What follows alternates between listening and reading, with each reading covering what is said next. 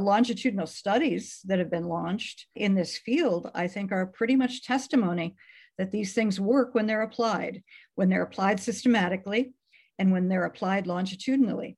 We see much greater results.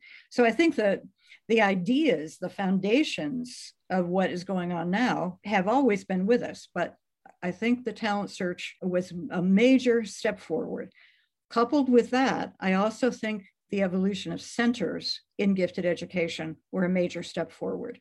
That is, once you had the talent search, you couldn't do very much other than just identify kids and maybe do a little bit of stuff in the local area. But once we began to build centers around that concept, then you had a whole ancillary set of activities that could be done, both program activities for students, for parents, online, in person, summer academic year, and then other kinds of training activities emerged from that, and training programs emerged from that.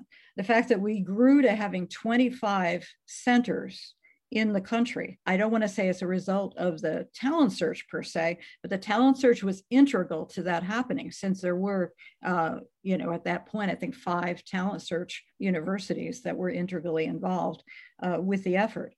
And that helped to build, I think, the field to build it out from just a state sponsored activity, which is what it had always always been prior to that.